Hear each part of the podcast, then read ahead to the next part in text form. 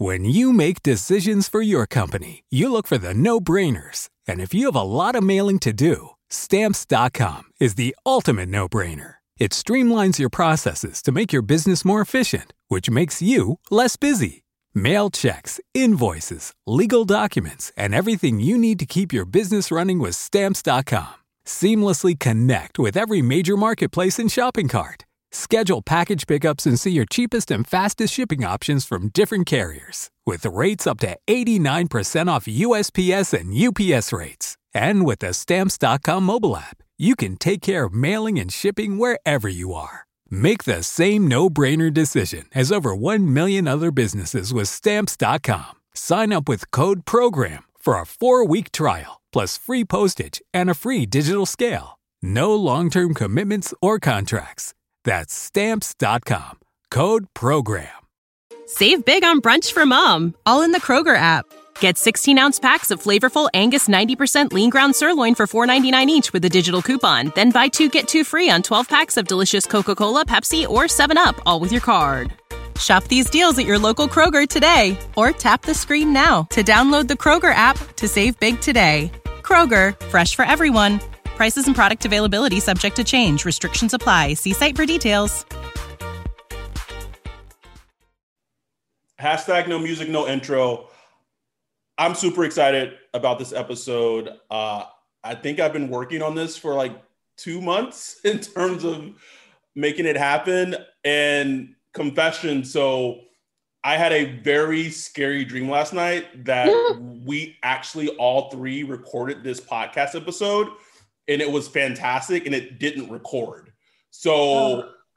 that's if that tells you anything in terms of where my subconscious was last night. I'm, I'm um, glad that, I like that the pressure's on though. That's a kind of feeling like you're like about to interview someone really big and you you go with like three recording devices and then there's your notes and then you'll throw in your iPhone just in case, you know. and and we we finished and I was like, uh, guys, I don't think it recorded. So I'm making sure that we're running, it's recording, we're good to go. Um, so we have Anousha Sakoui joining us from the LA Times, the Los Angeles Times. I've I've been following Anousha since she was at Bloomberg. Um, and so her role at the LA Times is she covers the business the business of Hollywood. Um, and as we've said, Ryan and I have said on this podcast numerous times before, this is obviously it's a Saints Twitter podcast, but our sole focus is not just going to be on football. We are going to have guests on here um, that discuss things that aren't football related, that are just in- things that are interesting to us and things that we hope are interesting to you guys.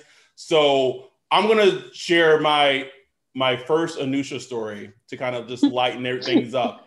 So the, I'm, uh, the, start, I'm starting to sweat now. What's, what's, what's going to come out of your mouth? so the first time I interacted with Anousha on Twitter because I've been following Anousha for years now, at least like five or six or so. It was when you didn't know how to use Rap Genius. Oh my and, god! And you were trying to use Rap Genius for a Drake song, and I think I I helped you out and like how to oh, yeah. use Rap Genius. So that was my first like interaction with you. Mm-hmm. uh, I uh, yeah, I, do, I Rap Genius is amazing. Do you remember? Do you do you remember that? I'm, I'm, yeah, I do, but I don't even. I don't really remember what I was trying to do. I, I, I feel like was it for a story? Was I just like riffing on something? Sometimes I'll like get into something in my head and I'll be like, hold on, let me go down a rabbit hole and like investigate. I don't know what it was. Like, so, it so it was. Do you remember? I feel like it was something to do with the land. Maybe I was trying to understand Drake lyrics and yes, some I don't that, know. It was a, it was a hundred percent you trying to understand Drake lyrics a hundred percent.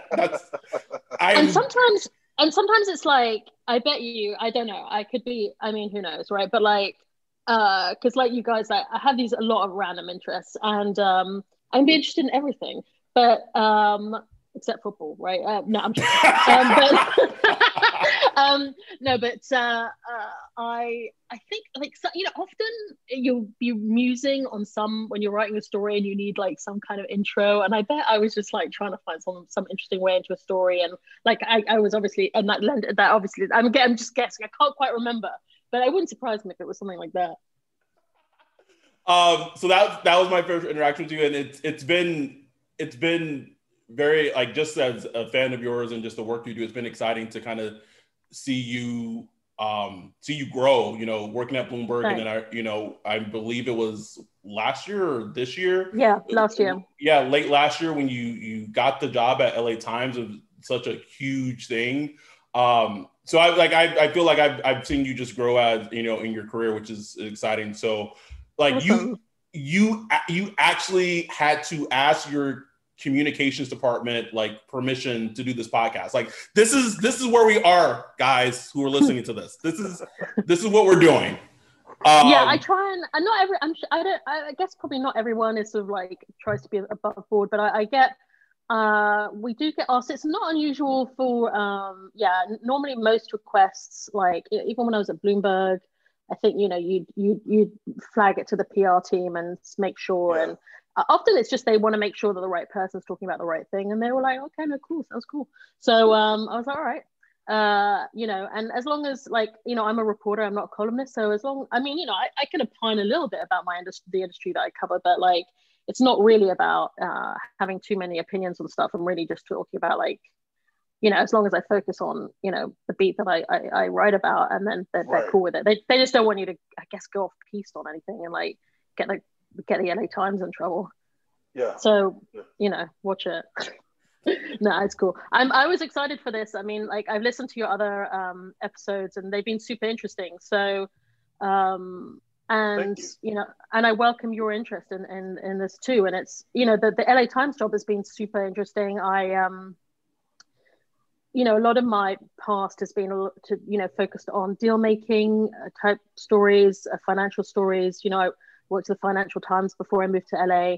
And um, one of the great things about this joining this paper, you know, it was, you know, something. It was a place I really wanted to. If I was going to stay in LA, it was like the, the one place I really wanted to work. And it's got such a storied history, and the you know the the writers are amazing here, and I just knew I'd learn a lot. So um, one of the great things has just been being able to write for the write about LA uh, for the LA Times and like write about the, the real people in this industry. You know, it's not have you know high powered bankers or you know executives. It's like real people who work on sets and you know kind of I guess the real middle class, working class of this of Hollywood. So it's been uh, it's been really interesting and rewarding actually. So you you brought up working you know working in uh, for the LA Times and what have you. So I think that's a great segue to like the first question I'll ask you is obviously prior to COVID, I'm guessing at times you were at the office and, and writing columns and what have you. Since the pandemic started and, and lockdown and what have you, how has that transition for you working and covering different stories and different beats, um, entertainment wise in Hollywood has, has gone for you? It's um so we I joined after the LA Times moved from downtown LA to El Segundo. So they have these new offices there and they just you know a lot of the, you know everybody was kind of getting used to this new commute. And um, so i i live on the west side so that was kind of great for me. Um, so i um, i was down in the office on you know day to day kind of get in you know nine o'clock whatever. And kind of go through your day and work on your stories and then you'd be done at six you know six-ish or whatever or seven depending if like if you had breaking news then obviously it would take you into your evening but um and then you know just drive home. And now that tra- that those first few months were incredibly stressful like um you know just so much was happening in terms of the industry collapsing as it were and completely shutting down. Um we were all you know we'd started i think it was from mid-march you know working from home. Um and so, so you were suddenly doing like uh, i guess on on on two levels. One there was sort of like so much happening in terms of news. There was so much news, like and, and so much change, um, and a lot of a lot of things to be to be monitoring and to be writing about, and then also just the, the physicality of being sat, you know, sat down pretty much all day. I mean, I think like I think some people have sort of realized this that like you know you suddenly weren't going anywhere. You weren't going for your coffee break. You weren't going for like yeah, going yeah. out to see people. Like so, I think you know. I, I remember you ordering like a sixteen dollar coffee delivered oh to you. I'm just kidding. And this is why this is why I have no money. Um, yeah, like I had I had to cut back on all that and actually like I actually got into making my own coffee and uh, not just like filter coffee, but like I'm I'm quite picky with my coffee, so um, just trying to get it. Just for the listeners, like the, the sixteen dollars part was like a bit hyperbole, but I do remember you yeah, tweeting right. about that. I, I got to be careful actually. I don't. I, there's a great place on the west side. I don't know if you know. It's called Alana's, um, and that, that's kind of one of my favorite places for coffee. But some places you go, like some places are just ridiculous. It's like by the time you've got a coffee, which is like four dollars or whatever, then you get like a croissant because obviously, and then it's like ten bucks, you know, like, and then obviously if you're getting it shipped cheap. It's, you, it's might, you, like, might, oh, you might as well just get an actual breakfast somewhere at that price. You know what I mean? Um, it's especially if you're gonna then get it shipped to you. You know, like it's it's expensive. So I had to do like I spent yeah. So I I had to cut back a lot um and uh, start you know cooking a lot more and whatever. But uh, yeah, no, I mean I I feel really lucky. I mean I, I just you know I have my own place. I just sit here all day pretty much. I've got my dog who you know keeps me entertained and i uh, you know have a couple of um people i guess in my bubble is what you would call it you know that yeah, so yeah. yeah and um and you know try and get some exercise and i just feel very fortunate that i've been able to work through this whole time and still have a job now touch wood but we were furloughed um for about 10 weeks oh, during wow. the summer yeah yeah so we lost uh, so we have a union that um a, a fairly recent union contract and that's um, you know, they, they sort of negotiated that. But, you know, that was, you know, not great. But again, like there are so many people in like really tough situations. I don't really know what I would do if I sort of, uh, you know, lost my job. So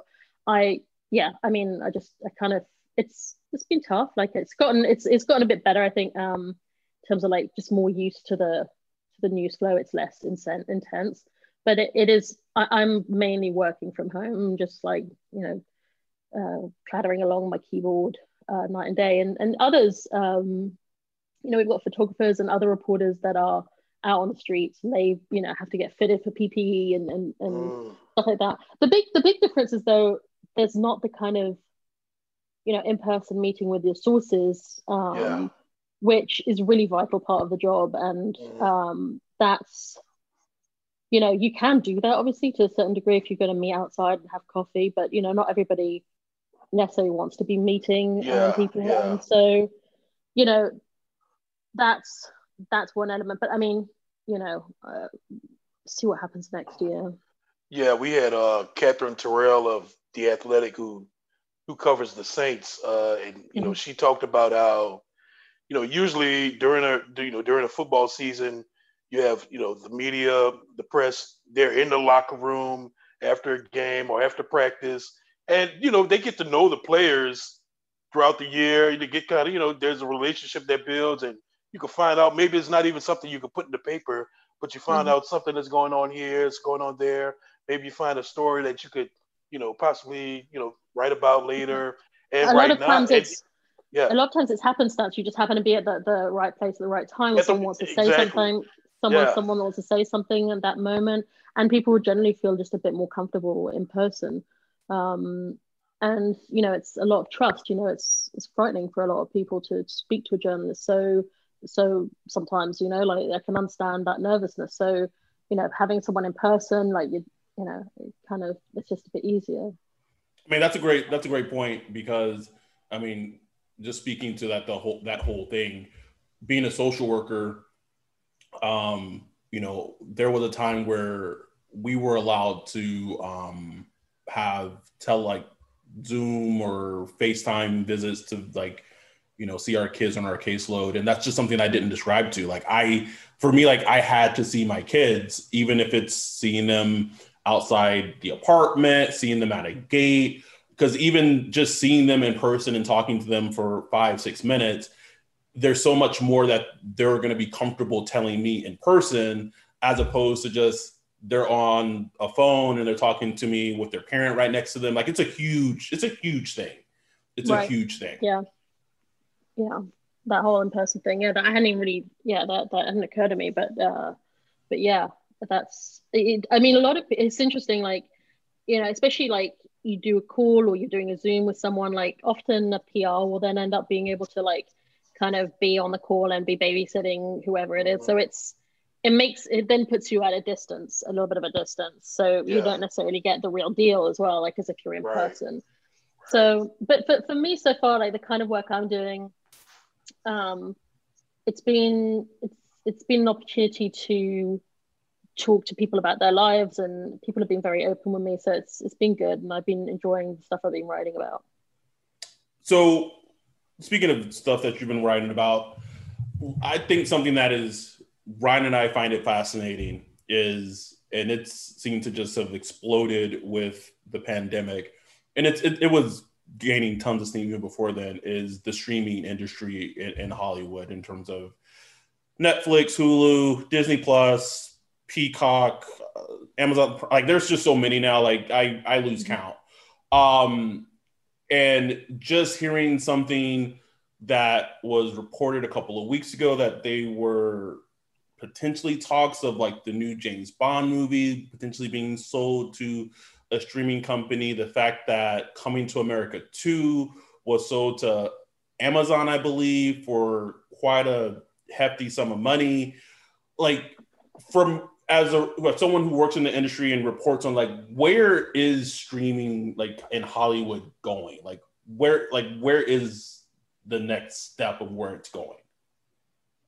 So yeah, I mean it's been such a a roller coaster, right? Like it was I think last year, maybe the year before, someone sort of I think that one there was a Wall Street analyst who described uh, 2020 as potentially being like the sort of Hunger Games for streaming mm. um, streaming companies because like not everybody is going to be you know able to survive that. And there's been plenty of um, sort of surveys or analysts talking about like what is the real capacity of any household to, to, you know how many streaming services do people sign up to?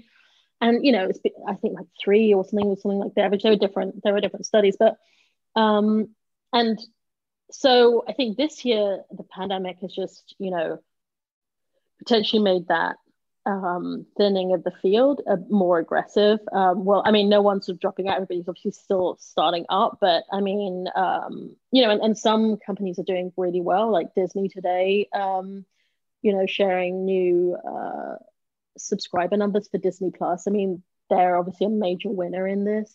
Um, but um, it'll be interesting. I think the next thing is going to be seeing like, okay, so are we going to still have, I don't know, like 10 different offerings? Um, you know, Disney Plus obviously has its bundle with Hulu and ESPN, and then uh, uh, Warner Brothers has, has, sort of like slimmed down its offering into a HBO Max offering, so it's, mm. it's, basically that, and all its labels go into that, and so oh. it's just yeah. So like you know, if you go onto HBO Max, you, if you can all its different, all that you can go and see like the DC label or the I think Looney Tunes they have a label, so um, it's not like different platforms, and um, and you know, and we're currently going through huge numbers of uh, you know job cuts at these companies um, as they try and cope with um, you know the economic outlook. So I mean yeah. they've sort of been buoyed. You know, like some of the winners like Netflix and, and Disney, like as people have stayed home, there's been this huge boost for them. But at the same time, you know, what's gonna I think the big question is for like what happens next year when do we see, you know, what happens as as the pandemic continues? We see maybe you know how will the economy continue? What will people's spending power be? Um, you know will, when will this you know will everybody be able to sort of like continue with it with their offerings? Who, who's gonna who's gonna who are gonna be the winners? Um, i mean definitely you know obviously netflix and, and disney plus um, are, are way you know seem way ahead in terms of their numbers of subscribers but um, you know it's gonna that i think that's the big the big question yeah, the, I mean, I tweeted like a while back that one, I, after all this is over, whenever that is, I just want to go to a movie theater and watch like whatever movie. I don't care if it's a Michael Bay movie, uh, just the most ridiculous movie possible with a big mm-hmm. bucket of popcorn mm-hmm. and a drink and just yeah. enjoy it. Like I just, I just can't wait to do that again. But yeah. is there going to be a theater industry whenever this happens? Because I'm getting a little worried. I mean, because I mean, the money, the money has to be running out. you know, the, the, nobody's coming to the seats. Even when things do clear up, you know, mm-hmm. all will people be confident to go and pack a movie theater and sell out a theater? Um, it's just so it's just so many like even me, like even me, I'll be like, ugh, like, sit next to people. It's like, what is going to happen? Well, is in some countries, you know, in some countries they're, they're having like i was reading about australia where they've been more they've been very aggressive with uh, i mean you know nowhere's faultless but like they've been pretty aggressive with their, their shutdown plans and you know yeah. just they, they at one point said that they had eradicated it or whatever but i mean they still had outbreaks i think but you know the, the people were going to like massive you know tournaments and you know people were in you know going out and you know i, I believe going to theaters so i i think it's clear that that well I'm sure people in the industry are hoping that they'll. That I'm sure there'll still be a place for um, for for, the, for theatrical, and you know, once we have a vaccine, and you know, uh, I'm sure you know when life does return to what we're used to. I think what's sort of being indicated from a lot of the studios is a shift towards being much more open, and the the theaters as well being much more open to um, making some of these big movies available in the home much sooner. So mm. that was something that uh, a year ago, a couple of years ago, was still extremely controversial and something that the yeah. theaters didn't want to happen, you know, and were very vocal against, you know, this idea. It's the term in Hollywood is premium video on demand. So that's the idea of like, you know, a film coming, you know, two a week, two weeks, three weeks after it's you know released theatrically, and then being available in the home, and that's something that Hollywood's been trying to do for a long time. I mean, at least like two, 2011, um, there was a film called Tower Heist that there was a big, there was a kind yeah. of a try, there was an attempt to put that on PVOD, and then um, uh, a few years ago, uh, I want to say 2016 maybe, I, I broke some stories around you know renewed efforts to try and do that, and now now today you know like uh, disney was very sort of positive about how their $30 screening of mulan which is a film that you would never think previously would you know be released yeah. in the home yeah. and, uh, and, and you know skip theatrical or whatever and i mean that they was their their movies are so huge you know and that they have that huge demand that they can really sustain a massive theatrical release so um it's it's interesting to see them you know talking about uh, you know that that its release um, at home being you know having done well and you know that that's something that they want to do um, I'm, potentially I'm, more of or whatever.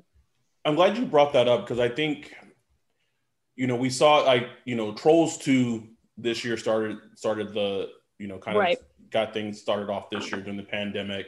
Um, and then there's you know there's a couple others I believe like The Hunt, um, Invisible Man, and then the big one, obviously, was Mulan, and you know, there's been there's been others, the the Bill and Ted, yeah. what have you, and then you know the the talks of you know the the James Bond, the most recent James Bond movie, uh, I believe No Time to Die, No Time to Kill, whatever it is, um, mm-hmm. were talks that it was going to potentially do you, and I know this is kind of a little opinionish, but mm-hmm.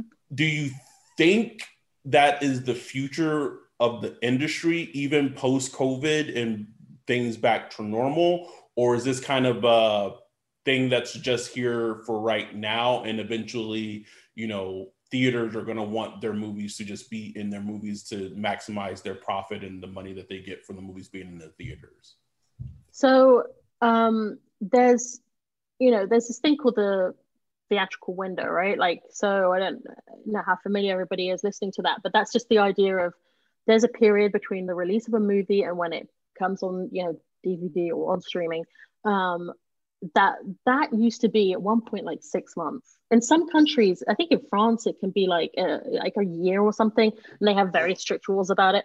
Um, in fact, it could be even longer. I mean, I, don't hold me to that, but it's something very very long to the point that that's why you know Netflix has, has you know um, some issues about about you know France. So that um, that's uh, you know about their release strategy, whether things have theatrical releases, um, and uh, so that has been shrinking over time. And more recently, people have you know it's been in the sort of like ninety days, um, and then each studio you can they sort of track this. You can kind of see like uh, who had the longest time. So like Disney movies were playing the longest in theaters, and then what we were seeing was really over the past few years is this you know contraction of the box box office around a few much bigger movies, right? The sort of you know uh, these billion dollar movies um, that were really you know like the, the annual box office was was becoming concentrated around a smaller number of releases, and then it became just it was it's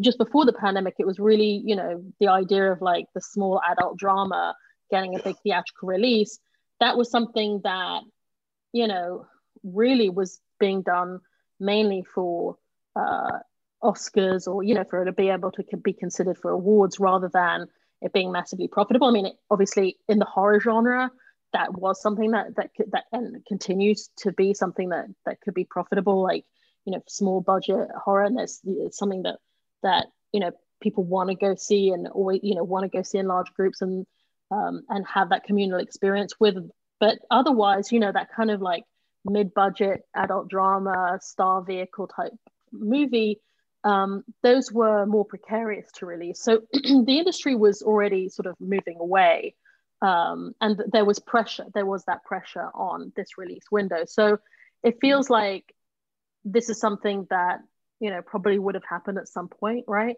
Um, yeah. and it was something that the theaters were, were pushing against but you know uh, streaming has changed consumer demand. So that's some people were thinking that eventually you know that would this something like this would happen it doesn't take away from the fact that and today like um, uh, Bob Chapek, uh, D- Disney, um, you know, uh, CEO, saying that um, you know, this is the, the their release of Mulan, Um, you know, the, you know they they did a sort of thirty dollar video Bard purchase um, through Disney Plus in September. They didn't break out the numbers, but they said they were very happy and that, that there was going to be a role for that strategy in the future. And so that sort of tells you like they're going to keep doing that. And even the theaters have been sort of open to that. And I just think that maybe it's just accelerated something that was maybe always going to happen. Um, but it's it's people still talk about the fact that if you have a movie and you release it in a theater you know potentially you could be earning assuming it does well the ability to make money from it if it's a successful movie a, a much larger the ability to do that's much bigger when you have a theatrical release because you have all the theatrical revenue then you can go to these different windows you can go to um, home video on demand you can go to streaming you can go to you know broadcast there are and then physical DVDs. There are many more like sort of bites of the cherry than if you go it's like, straight like to Netflix or whatever. Du- double dipping, it. like they're double dipping yeah. from different that's, buckets. Right. And that's how you got these huge, you know, even in, in not just in film, but in television. That's why, you know, you had these TV shows, these legendary TV shows like Seinfeld or whatever, that, you know, made people very rich because they, you know, were able to be syndicated over and over again effectively. And, um, uh, each each you know so you were there were so many more ways to kind of make money out of it rather than today your options are if you spell spend you know sell your movie or to or, or you know tv show to a streaming company then or a streaming platform within a bigger hollywood studio um, then you know that's there's probably only going to be one that's it you're going to get one fee and you're you're there's not going to be like another uh, window to monetize through so that's something that you know the industry is, is sort of dealing with. Um, you write about in in the LA Times. You write quite a bit about Hollywood's efforts to, uh, you know, to have a little more and inclusion. Yeah. Uh, I mean, wh- where do you, I don't, where do you think, or what, what field do you have is, as far as you know, with that effort, or is it moving in a positive direction? Is there, you know, a little fight pushback from mm-hmm. certain areas within Hollywood, or is it one of those things that's just kind of going to take time and uh, and they're just kind of trying to figure their way through the whole process, which you know yeah. can be a little controversial and you know can you know can, can be you know it's it's it's an interesting way to move, but mm-hmm. I, have been kind of keeping an eye on it, and uh, I've been wondering mm-hmm. how you feel about it so far. Yeah, I mean, it's if you take you know if you look at, say, Annenberg Inclusion Initiative at USC and the numbers that they share, I mean, this is something that really, I guess, um, you know, in terms of like the push of diversity in Hollywood, really got a, a big push um, around Oscars So White. You know that um, mm-hmm. that that initiative uh, and um, that April Reign was the sort of pushing for, I, I believe, and um, that kind of really caught on and focused people's minds around uh, the awards. And you know, the awards are important recognition um, uh, of, of of work, and you know, and and so the Academy and just a recognition of like these bodies that and who is uh, that run that's very powerful in Hollywood. And um and what is their makeup? And if you just take you know one uh, one body which is the academy you know it's like overwhelmingly older white and male then you know a lot of the times you know it's there would be reports of people like not watching you know oscar voters not watching films or whatever. And you know, uh, then just so the academy's efforts to diversify, if you look at the numbers, I mean, they, I think they maybe had their, they, they invite people every year. So um, they, the numbers, you know, they, I think they've added some of their biggest classes. And when you look at like the impact, it's such a big group. I mean, it's 7,000 people. It's not the biggest group in the world, but you know what I mean? It's a lot of people. So it's like, it feels like there's, there's a long way to go, you know, like the numbers are pretty, uh, pretty low one in terms of when you measure them and you know when you look at representation there's definitely improvement.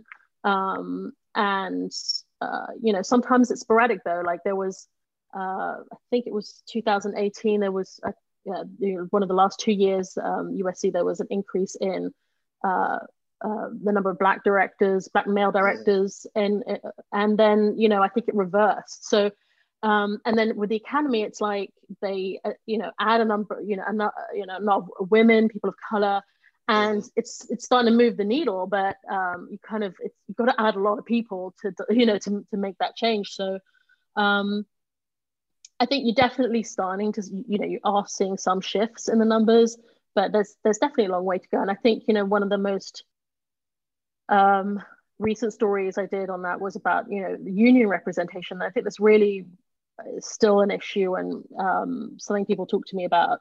Mm. You know, people would say the numbers are like really very low um, mm. when it comes to representing marginalized groups, um, and definitely not in line with um, you know representation within like the U.S. population. So, uh, and unions are often the way you get to work in Hollywood. Yeah. So it's really kind right. of I think and, and I think sometimes like in reporting those stories one thing that I definitely, you know, obviously is an education for myself about where those structural barriers are, and also an understanding that those barriers exist and that there will be people that will say, well, maybe, you know, this person wasn't qualified, or maybe they, you know, people didn't like them on set or something like that, you know, like any reason. And and it's like we know that that like if you if you don't have the connections you can't necessarily get in as easily so it's just i think that sort of there's to answer your question in a very long-winded way there's clearly a lot of a lot of way to go.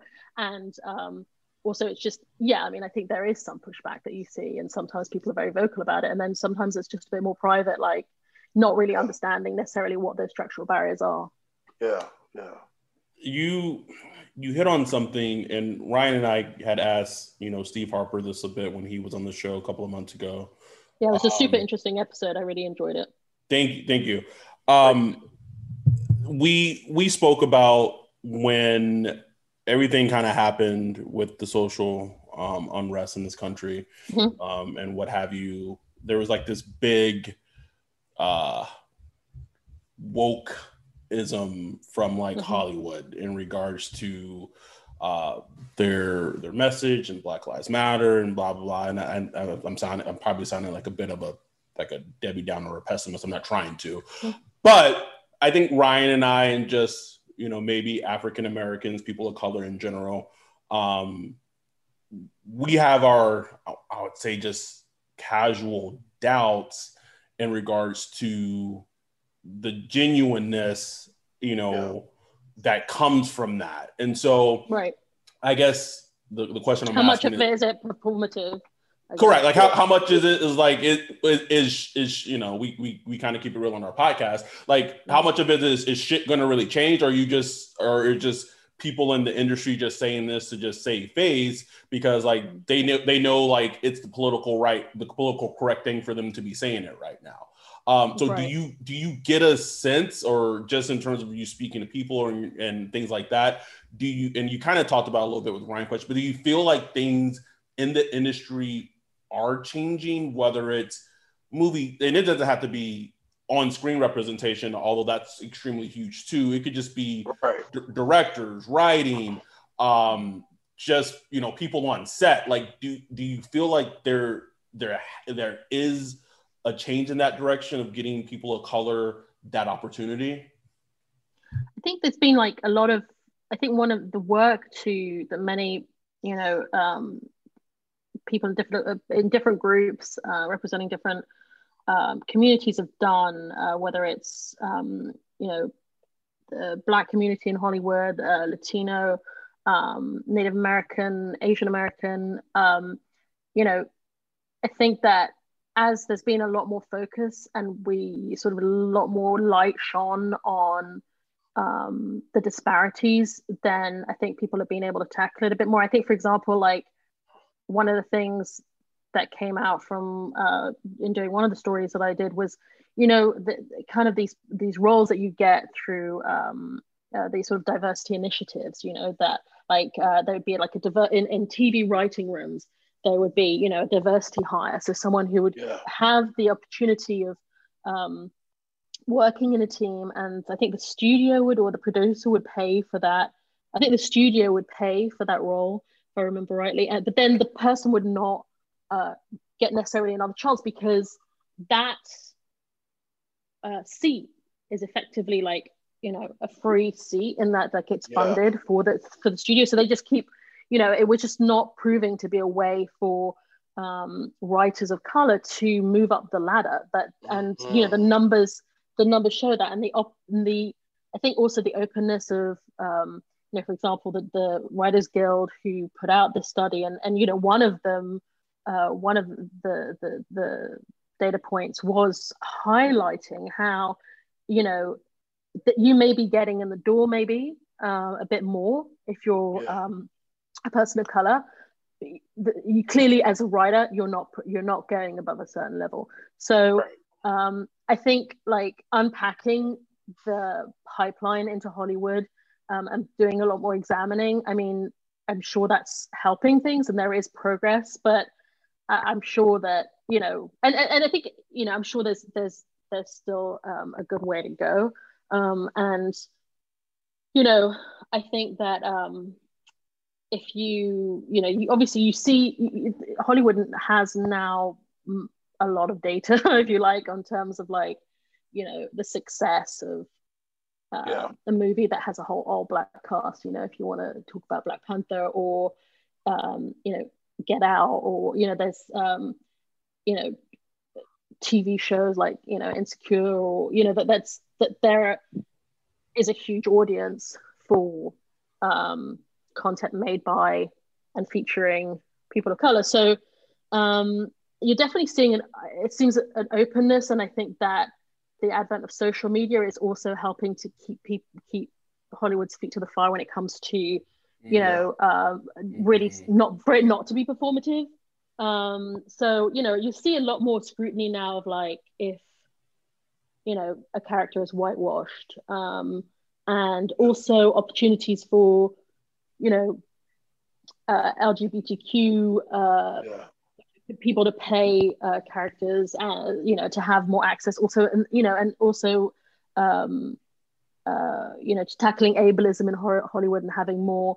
You know, even this recent thing with the, the witch. The oh, witches, just, well yeah, you know, I was I was just gonna yeah. br- bring that up to you. Yeah, you know, this I think I think you know, and so uh, that's you know, I don't think you know disability on on screen and um, the access of um, people with uh, you know challenged abilities. Uh, that, you know, it's I think that's just like something that's I don't want to say just starting, but like yeah I think social media is helping elevate how people are being seen and and um, the voice that people have, um, and that will definitely put pressure on on creators and and studios. I'm curious how I saw you, I saw that you wrote about you wrote about uh, Tyler Perry a little bit.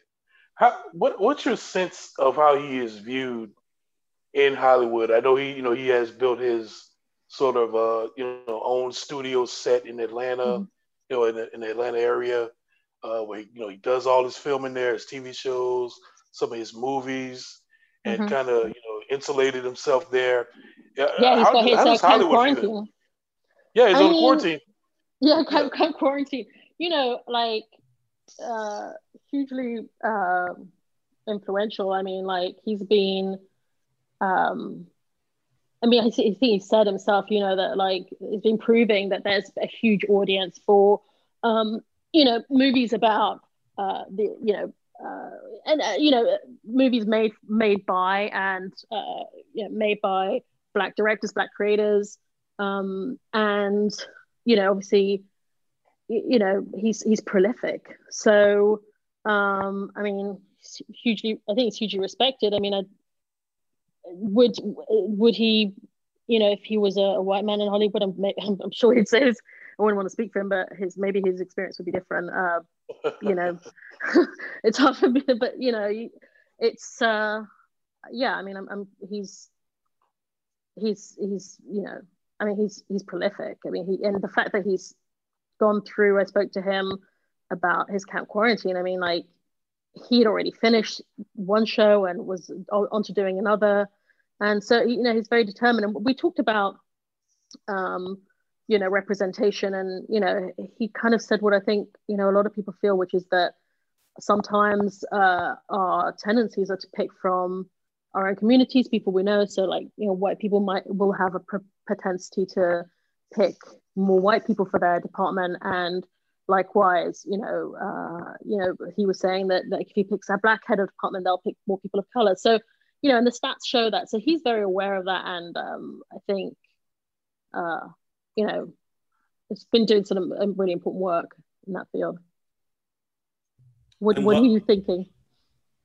Yeah, um, it's funny. It's Tyler Perry. Like I, I, have nothing against him. I just think his his his medium is a, like an acquired taste. Like I can, right, and like I can say that like as a black man, like yeah, it, it's an acquired taste. Um, but I, I, am glad you talked about the the kind of sequestering and the and the quarantining that he has in place, kind of leading to my next question of it's it's a little kind of crazy to me. And we talked about this with Steve a couple of months ago, so things may be different now. Of like there's still a, a whole ass pandemic outside, mm-hmm. and I, I get I get Hollywood has to power through um, and what have you. But I this is just not me looking anything up, just off the top of my head, just things I've read on Twitter. Um, the Robert Robert Pattinson got COVID, so the, the Batman right. production had to shut down. The third Jurassic World movie, I believe, had to stop for a bit because of COVID. Um, Dominion, Jurassic World Dominion. I forget which one, how many it is, but yeah, the Dominion one, the one yeah. So and that's just that's just two that I know, and there's tons more. I'm just kind of just going off the top of my head. I, I, I just scrolled one earlier today that something had the had the halt production. How and you talked about a com, I believe a com, COVID compliance um, person on set. Like, how is it being done on set in terms of filming movies, TV shows while there's a pandemic, and how are people on set? not just actors, actresses, but anyone who's on set, how are they being safe and, and protected and things like that? Because it still kind of blows my mind that it's it's happening. Right, and it's um it's a lot of people, right? So if you're doing a major movie, you're doing about like 200 people, maybe more. That's insane! Um, like that's that's crazy. Right. so there's a reason why, if you look, I mean, we just did the latest update from Film LA, who, who like they kind of deal with all the permitting around the city and the county. Um, and the majority of the work that's still happening is commercial, so quick turnaround, small number of people. Um, there's also less less requirements. Like commercials, I think are technically exempt from uh, uh, LA County health orders that require testing for large gatherings. So you know that's really important because um, that it's really expensive and it's hard to monitor. So you know the unions, uh, the major entertainment unions, and uh, like sort of an alliance of studios, um, the the big Hollywood studios, just recently last month agreed to um, this thing called this, it's known as the Safe Way Forward, which is very detailed um, guidelines for how you run a set. You know, it includes things like this thing called zoning, where like there'll be a zone A, which is where actors are, where they can't, where they obviously not going to be wearing masks on camera. So anybody that's close to them, and people that like just generally have to work very close together, so camera people and whatnot, um, they have to get tested like I think every other day, every three days, and they're not allowed to mix with um, or at least has to be tracked, you know, and they try and not have mixing between other people in the crew that can be can wear masks and can be spaced out, um, and they're just they're tested every week. But you know, just even the fabric of like having to uh, test so often and manage all that um, at a time, you know, especially earlier on in this pandemic when there, you know, the facility like it wasn't all there with testing. Um, you know, we saw, you know, things like the Bold and the Beautiful having to stop for a bit and, um, you know, change lab and, and get back to, you know, into their filming schedule. And, you know, different, different features have, have done different things. I mean, some have sequestered um, crew and, you know, kept them all in a hotel and kept them together. But I think the challenge is, and I think that's something that people are concerned about, is as the outbreaks rise, it's harder to avoid positive cases on set. So, I mean, I just think all the, you know, as you mentioned, there is this person called the COVID supervisor, um, COVID compliance supervisor, and that's someone who can, you know, even stop production um, if they think that there's a safety issue, and they really try and keep people wearing their masks and whatnot. And there's, um, you know, some production people talk about, you know, they wear wristbands that like would beep if someone gets too close to you. So you know, a lot of it of working on a film set is running around and being very close to other people. And I think there's people are having to find new ways to work, work slower, it's more expensive. Um, and yeah, it's hard to it's hard to avoid um, having positive test results sometimes. But I think the key thing is that there haven't been any major outbreaks. So um, I think it's just going to be interesting to see what happens as we get into this of what seems quite clearly a second wave. Um, and there's this spike in in in cases and see how that impacts um, production. We've already seen like you know some reports of of uh, of TV shows having to shutter because they've had more cases. So I think that's going to be a, a bit of a stressful time ahead, probably. No, thank you. That it's it's still it's still I I don't know. I just I, I get why an industry like Hollywood and entertainment. You know, it has kind of has to. I mean, I guess it doesn't have to go on, but I understand why it is going on. It's not it's not a need, but if you look at it from the grand scheme of things, just in terms of like just jobs and people's livelihoods, um, it's such a vital vital industry, especially for you know we both live in Los Angeles. We live we live here, so we know um, how vital it is to the to the job market. So that that's understood. Um, so this is something that Ryan and I kind of asked for anyone who comes on here who's works in the entertainment industry. So um, you're our second person that's been on, on the podcast who works in the entertainment industry. So we need to we got to we have to know um, your your favorite movie, favorite TV mm-hmm. show. Um, you know, it's a tough one. Uh, favorite movie. Oh man, just uh, picking one is hard. Well, let's start with TV shows because I thought about that. Um, and I just realized there's uh, I think Ryan, this, is this like The Wire is, is your favorite TV show? Am I right? Yes, yes. Um, and I just realized there's a whole podcast about it with um, Jemele Hill. Is that my Jemele Hill? Right? Yeah, yeah, with Jemele uh, Hill. Yeah. Have you listened to? It? I just started listening to it. It's so awesome. I really have. Is, I have. Great. I, have listened to it. It's great. It's awesome. I just so I've been I've been really watching The Wire a lot. I love that. Um, oh, nice. I love it yeah I, I i was trying to because i was listening to the to that podcast and i was thinking when did i start watching it? I can't really remember. But i mean i've watched all five seasons several many many many times. And at the minute i'm having a bit of a moment with it. Um i also love true detective season one. Uh i watched that a mm. lot. Um that's something that ryan hasn't seen it but i, I haven't seen i haven't seen the office but he hasn't seen season like one season of true detective I mean, I oh yeah, season one I think is is like for me. I I, I don't know. I just love it. Um, I've yeah, watched that many times. It's fantastic television. And um, I don't know what I yeah, Atlanta. I loved. I, I kind of I'm I'm excited to see like that. I think was he saying recently um, that talking about uh, season three and four potentially coming. So uh, uh and, and yeah, I think uh, sorry what. Yeah, Dan, Dan, uh, no, Daniel Glover said that season three and four are going to be the best thing on television. The only thing that can compare to it is The Sopranos. Well, I mean, fingers crossed. I don't know if like I, I mean, like, yeah uh, I would uh, I would believe it. Um, and um, uh, so yeah, and then film. That's it's a hard to it's hard to it's hard to pick. I mean, I grew up watching Watership Down over and over again, and The Sound of Music. I know that's really lame, but more recently, I've but you know like that's just stuff that stays with me. And then um, more recently, like I'm a big uh, Chris Nolan fan.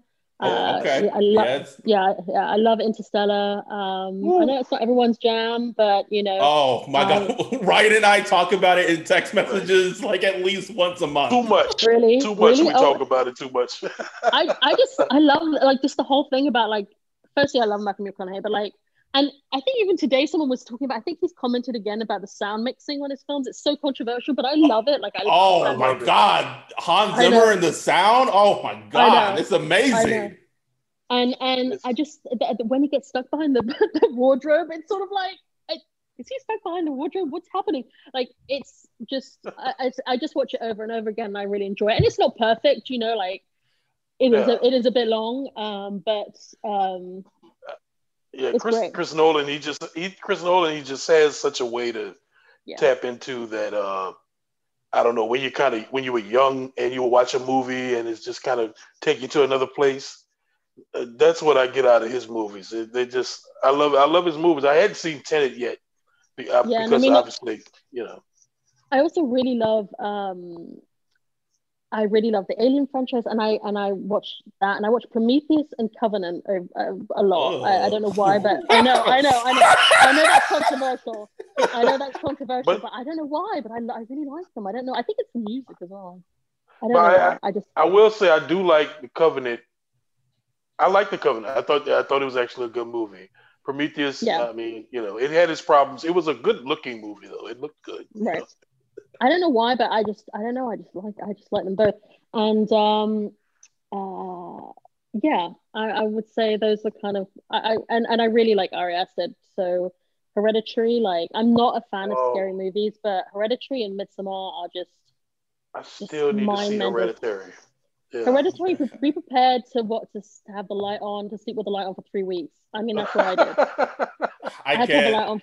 I can't vibe with you on on on Midsommar. I can't. I. What? I, tell me what your thinking oh, is. Oh God, it was. It was a beautiful movie, but the like the lighting and everything was just. It was a beautiful movie, but I just the plot and. It was out there. yeah, yes, it was. It and it wasn't as bad as Mother, which is probably oh, one of the yeah. one of the worst movies I've ever ever like have seen. Um, but it reminded me of the like the experience I had when I was watching Mother, and I was like, "What am I um, even watching right now?" The one with Jennifer. Um, yes, the, Lawrence. yeah, the, Jennifer Lawrence. Yeah, okay. I'm gonna tell. I'm. I know. I okay. I'm. I know. I'm. It's. It's also controversial and a min- minority view, but I also kind of like that film. I probably wouldn't watch it again but I don't know why. Like, I mean, it's crazy. That also is kind of crazy. But they have, they do have a similar vibe, and I see what you. you yes, they, they they do. They absolutely. And like, I, I like I like Annihilation as well. Like, I, that's a film that people I don't think really. That one I I can I can vibe with Annihilation. I can vibe with Annihilation. Yeah, yeah I, you know I, what I, like it. I, I, I, you know, there's this YouTube channel. I think it's called Looper. There's there's a lot of like dissection of uh Hereditary and Midsommar, and I really enjoy those. And like when you, I was watching one recently about all the things you can miss. You got to watch one of those, then rewatch the movie. But if you mm. haven't seen Hereditary, like that, I don't know that film. Can we? Can speaking of your industry, can we talk about how? I haven't seen all of Hereditary, but I've seen enough of it. Um, can we talk about like this just stigma in like award season? Like, how did Toni Collette not get nominated for an Oscar with her acting in right. Hereditary? Like it, yeah. like it's just it's insane. I like, mean, yeah, I mean that's, uh, I mean, you know, uh, I, am I'm, I'm not a film critic, but um, definitely. I mean, I, I, I, she's amazing, and and that film is just so, it fills you like with uh, so much. The first time I watched it, I watched it because there was, um, when I, I don't cover awards uh, anymore. I, when I was in my last job, I used to cover the Oscars and the Globes, and so I, I obviously, you know, I wanted to have seen everything that was up for contention. So I forced myself to watch Hereditary. I don't like scary movies; they freak me out, and they they heighten my anxiety, which I don't need. And um, so I was, I think I watched it on the plane because I'd heard. That's a terrible idea, by the way. I know, I know, I know, right? Um, don't do that. Um, yeah, because I'd heard about her performance, and um, and I, I was watching it in like increments. Like it was, I was, I was flying from London to LA, and I was like, I was being able to watch it in like hour like half hour increments like it would get so much and then i'd stop and and then I, i've rewatched it i've watched rewatched it a few times till that like sometimes i just have to have the sound off it's just too intense but yeah i mean i think it's definitely sort of um a known thing in hollywood that maybe there's a sort of um i mean i think get out was the first horror movie yeah. or considered horror movie. I think it was if i remember rightly it was oscar nominated. It was the first one in in a long it, it was seen as unusual. Like it's it's, yeah. it's definitely a genre that you know probably doesn't get the props that it should. Yeah absolutely. Yeah um yeah i mean it, maybe there's a, a change of the of the guard coming in, in regards to that but there's just you know certain movies just get the stigma you know horror movies. It wasn't until just barely recently that things like you know superhero movies comic book movies were starting to get mm-hmm. nominated for you know the right. recognition that they deserve. So there's there's this slow change, but it's also still very annoying where you have these great performances in these movies and you know they tend to get poo-pooed you know just because they're not a, a drama or or what have you. Um right. speak, we're speaking on the, the oscars and this is the last one we'll have for you. We don't want to take too much of your time. We'll get you out of here.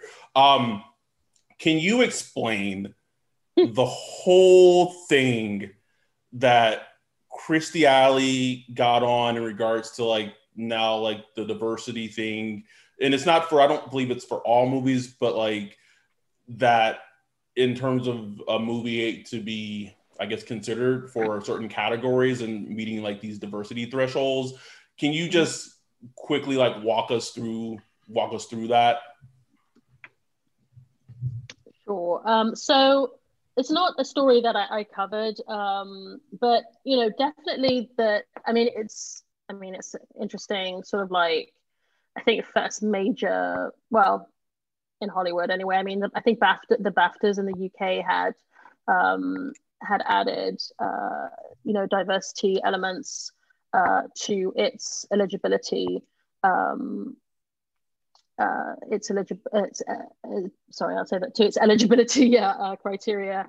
Um, and so the way um, I can't walk you through it step by step because I, I, don't know it too too well off the top of my head. But basically, they have they've set these different standards for the best picture um, to uh, that they have to meet uh, to be considered in term and in terms of representation. And so the but you know, I think you know uh, people have already noted this, and including Stacy Smith from the Annenberg Initiative, that um, you know some people believe that you know many of the films that have been in contention would would, would already meet these criteria. So um, so it's kind of it's going to be interesting to yeah. see how how it sort of plays out this year. Um, I, I mean, yeah, I remember there was, uh, you know, some pushback from, but uh, I think it's the direction that other awards have taken. So in some respects, it's probably not surprising that they that they went that way. Yeah, that makes that, um, makes, that makes sense. Yeah, um, and so I think uh, I think it's it's yeah. I mean, uh, I think there's still some working on the uh, on it. So I think we might get. I'm not sure if there's going to get more information, but um, yeah, it's not something that I, I wrote I wrote about. So um, I have to opt out on that, except to say that uh, yeah, probably I'm probably not the smartest person on it. Uh, Ryan, do you have any anything else for? No, no, I, I just enjoyed this whole conversation. It was uh, I just I got a lot out of it. I just and she's a Wire fan. Like I don't need I to hear anymore. Like I don't need to hear anymore. You like it. So when we when we post, you know, the episode episode, we're we're gonna obviously put your your Twitter handle in that. You're a okay. like a fantastic follow. Like you, you oh, are like you're like you're you you make Twitter um fun and exciting, and your your humor always always shines through. Um, I will say though that you know, for a person that says like they're not into horror, like I remember when I watched like 28 Days Later, and I told oh, yeah. on Twitter, like I, I, was like, "Oh, this is the movie that people are going." You're like, "What?" Like you seems like you just watched quite a bit of horror movie for someone who doesn't enjoy the genre. I, I find zombie. I do watch a lot of zombie movies. Yeah, get out of here. now that you mention it, um, now that you mention it, yes, that is true. Um, I think I, I some I don't find like zombie movies or things like that like so much so scary. Um, but right, right. but things that have like the the occult for some reason. I watched the mm. I watched mm. Poltergeist when I was like 11, and that kind of scared me. So for life, basically. So I think that um, anything kind of like this ghosts or the occult or something, yeah, ghosts. That that um, I'm, but like gore or zombies, I actually kind of enjoy. Well, zombies. um, one more that kind of came to me before we'll, we'll let you go. Yeah. Um, recently, Netflix raised their their prices again in terms of mm-hmm. you know for on customers. Is there any type of study or report in terms of as consumers, what is the price where it's no longer going to be acceptable for us to continue to pay?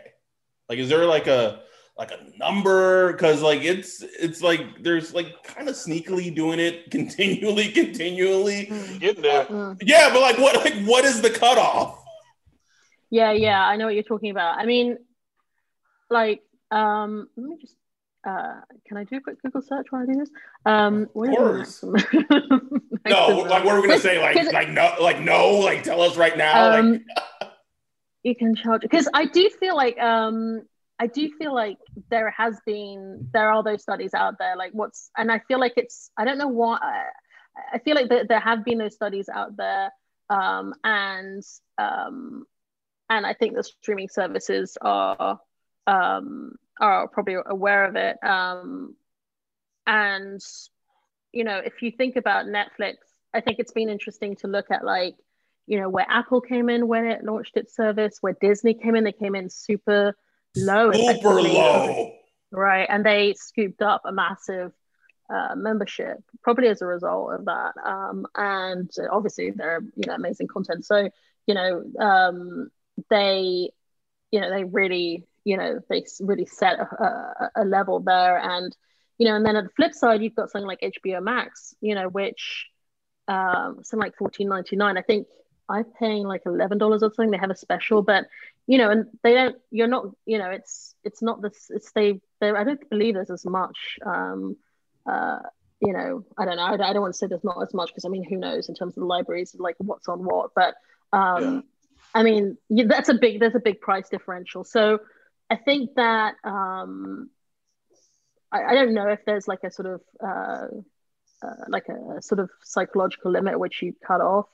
Um, I know that it's definitely something people um, you know think about like what's the, the cutoff. I mean, there's like it seems that HBO Max is a kind of the ceiling out there, um, and they're they're still doing you know well. I think they've uh, they're you know getting a fair fair number of subscribers. So um, who knows? I mean, the, Netflix has this different different levels of, of plans, right? So right, yeah, I think on one do. level they're like, yeah.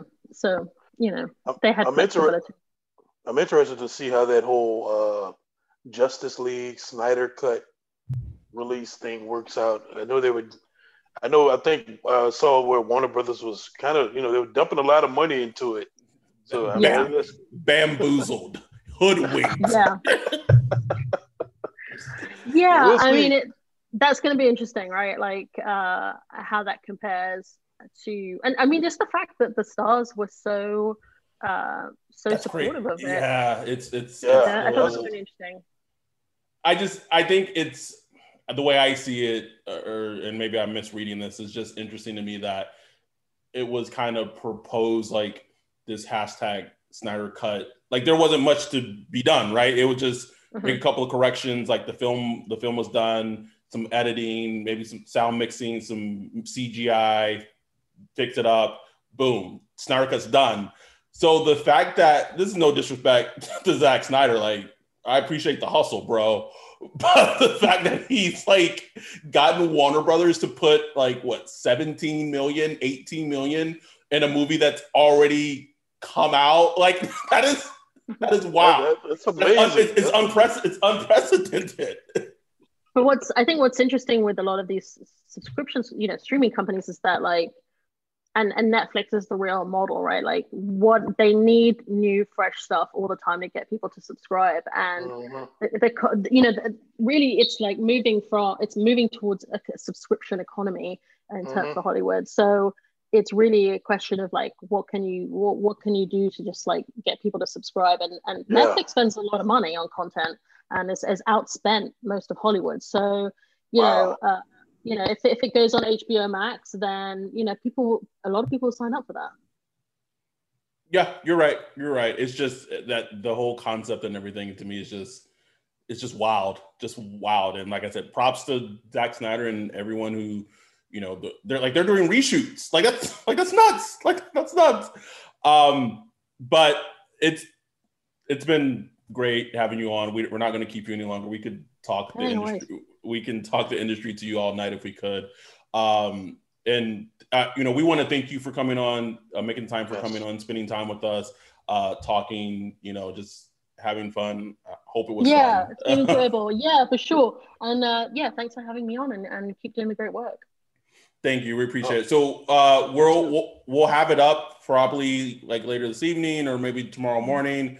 Um, yeah. We'll put all you know. So follow Anousha on Twitter, um, but I'll wait. Just wait for us to post the, the pod. Oh yeah, I'm not gonna say. Yeah, yeah the, the, in terms of just us yeah. trying to, yeah, we'll, we'll, just wait. So I'll, I'll, yeah. yeah, I'll wait till you, you've done, you're done. Yeah. um, but please follow Anousha on Twitter. She's a great follow. I've, I've been a follower of hers for years, and the fact that you know she did what she needed to do and got permission to come on, we really appreciate it. So thank you so much, Anousha. We we we you, you're it was a joy. You're a ple- you're a pleasure uh, you guys. Thanks for uh, you know uh, your interest in this in this area and following the LA Times, and uh, yeah, and having me on. It's been a blast. Thank you. Thank you so much. Really appreciate it. And with that, we're out. When you need mealtime inspiration, it's worth shopping Kroger, where you'll find over 30,000 mouthwatering choices that excite your inner foodie. And no matter what tasty choice you make, you'll enjoy our everyday low prices, plus extra ways to save, like digital coupons worth over $600 each week. You can also save up to $1 off per gallon at the pump with fuel points. More savings and more inspiring flavors make shopping Kroger worth it every time. Kroger, fresh for everyone. Fuel restrictions apply. Save big on brunch for mom, all in the Kroger app. Get 16 ounce packs of flavorful Angus 90% lean ground sirloin for $4.99 each with a digital coupon. Then buy two get two free on 12 packs of delicious Coca Cola, Pepsi, or 7UP, all with your card. Shop these deals at your local Kroger today or tap the screen now to download the Kroger app to save big today. Kroger, fresh for everyone. Prices and product availability subject to change. Restrictions apply. See site for details.